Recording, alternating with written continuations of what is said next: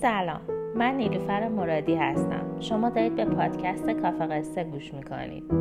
کافه قصه پادکستیه که هر بار یک داستان بلند و در فصلهای مختلف برای شما روایت می‌کنه.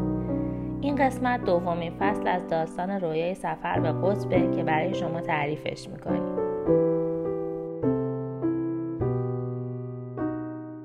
اپیزود یازدهم. من با یه پدیده جدید آشنا شدم. یه چیزی که تو میری توش و کلی آدم اونجاست. اونا تو رو نمی‌بینن. تو می‌تونی هر کسی باشی. برای هیچ کس مهم نیست اسمت چیه و مال کدوم جهنم در ری هستی.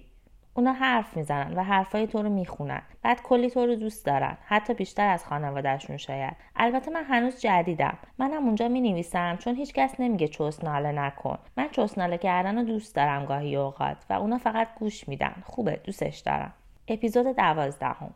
داروها همیشه بد نیستن ولی همیشه هم خوب نیستن. یه وقتایی دلت می‌خواد بری همه رو برداری بریزی توی توالت و روشون سیفون بکشی. ولی من همیشه پشیمون میشم. چون بیشتر وقتا به تک تک پولایی که بالاشون دادم فکر می‌کنم. به خصوص وقتی که این همه بیکار باشی. خب نمیریزمشون هیچ جایی ولی حالمو خراب می‌کنه. وقتی مثل نعشا میفتم یه گوشه یا حال تکون خوردن ندارم. بدتر از همه وقتیه که هیچی توی مخم نمیمونه. انگار می‌خوام الان یه چیزی بگم بعد تا صدات کنم و بیای برگردی همش پریده باشه. داروها هم اینطوری مثل اونایی که نیستن خرابی ولی وقتی باشن بازم خرابی. با چند درصد احتمال بهبود. اپیزود سیزدهم.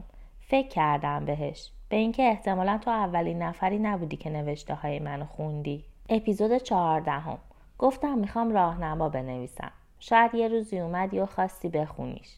ببین من تقریبا همیشه یادم میره داروامو بخورم و بعد می‌خورم و در آخر اینجوری میشه که همه چیز یه جوری در هم میشه که دیگه نمی‌فهمیم کدوم دوز مال کدوم بود. اهل دروغ هم نیستم. ولی خب به دکتر فقط میشه گفت که یادت رفته چند روز مصرف کنی و اینا. نمیشه بهش گفت چقدر همه چی در همه. اینا که روشون نوشته کدوم واسه چه روزی و اینا. از همین جعبه ها دارم. هدیه است. می‌دونی؟ من الان از اینکه یکی به هم یه جعبه مخصوص قرص با اسامی روز و شب هدیه بده بیشتر خوشحال میشم تا هر چیز دیگه. احتمالا روشم برچسبای رنگی می‌زنم تا قشنگتر بشه. یادت باشه که یادم نیست. اپیزود پانزدهم. شب بیداری ها دو تا معنای متفاوت شدن. اونایی که روزا و هفته ها بیخوابت می‌کنن یا اونایی که خوابای ناآروم بهت میدن. دومی توش درد داره. خواب رفتم تا یادم بره چی شد ولی ناآرومی نمی‌ذارن. وجودتو پر از استرس می‌کنن بعد میشن فلشبک و یکی یکی میبارن روی سرت. می‌دونی من خیلی خوب نیستم. اونطوری که یه دختر باید باشه یا اون شکلی که سوپر ها هستن. اگه یه بار خوشحال شدم که چقدر روانم درد داره اونجایی بود که فهمیدم خیلی چیزا واسه بیمار بودنه. تو باورت میشه من بیمار باشم؟ من نه. هر بار میگم تو خوبی ادا در نیار. ولی کیه که بفهمه؟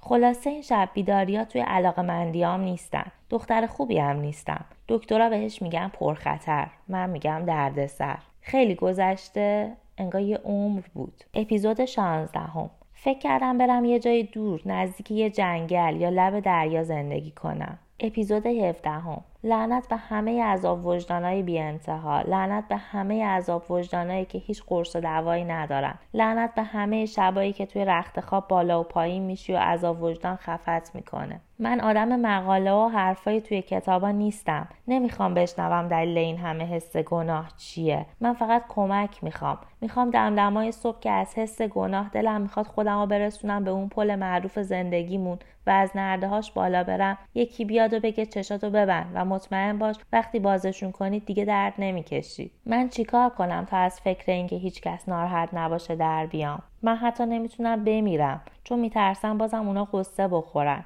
میشه توی دفترچم بنویسم لطفا خوشحال باشید. می‌تونم قانون بذارم ناراحتی ممنوعه خودکشی نداریم. اینجا بمونم میمیرم. برم هم میمیرم. میشه یه کاری بکنی؟ میشه قانون بذارم همه خوشحال باشن؟ میشه اگه این دفتر رو خوندی هیچ وقت نخوای بمیری؟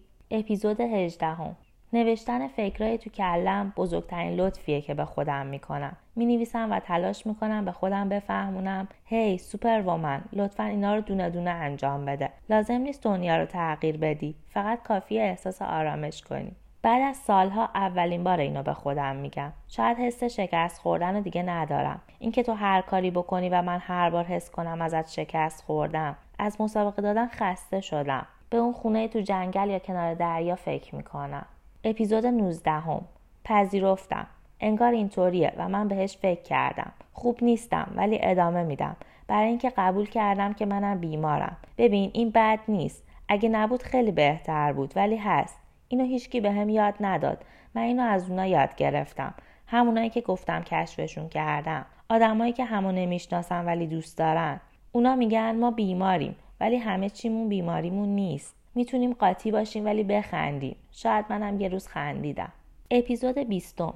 ای کاش همه چی یه جور دیگه بود. ای کاش تو اون آدمی بودی که الان جلوی من نشسته و اشکامو پاک می‌کنه. اونی که میگه قصه نخور و فلان. ولی تو نیستی. تو اون آدمه نیستی. انگار که تویی ولی تو واقعیت همه چی فرق داره و من الان دلم می‌خواد واقعیتی وجود نداشته باشه. گاهی فکر می‌کنم بیماریا درد آدما نیستن بلکه معجزه هاشونن میان که اونا رو خوب کنن ولی برای من هنوز معجزش رو پیدا نکردم. من الان فقط دلم می‌خواد برگردیم به قبل و انتهای رویامون همون خونه چوبیه وسط جنگل باشه. من نمی‌خوام بار اضافه روی دوش خونوادم باشم.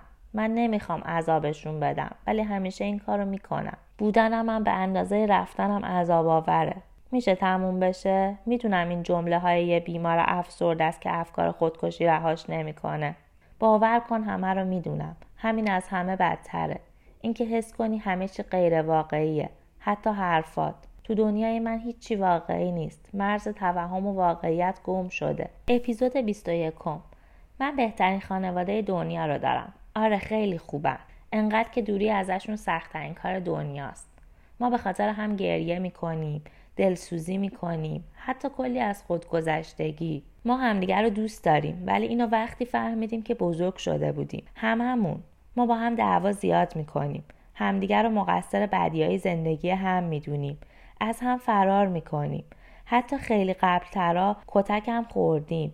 ولی ما یه خانواده خوشبختیم و بدون هم نمی‌تونیم زندگی کنیم. من زندگی می‌کنم چون خانواده دارم ولی گذشته هیچ وقت منو فراموش نمی‌کنم امروز خوب نیستم. قبلا هم نبودم. قبل از تو و بعد از تو هیچ وقت خوب نبودم. حتی با تو هم خوب نبودم. ولی من بهترین خانواده دنیا رو دارم. خانوادت نخواستن که تو این باشی. ولی همه اونایی که دکترن میگن خواستن. خانواده رو میگم. ما ممکنه شبا از ترس کتک خوردن خوابمون نبرده باشه یا از تحقیرهای هر روزه حرف زدن یادمون رفته باشه. ولی اینا مهم نیست که. مهم اینه من یه خانواده خوب دارم.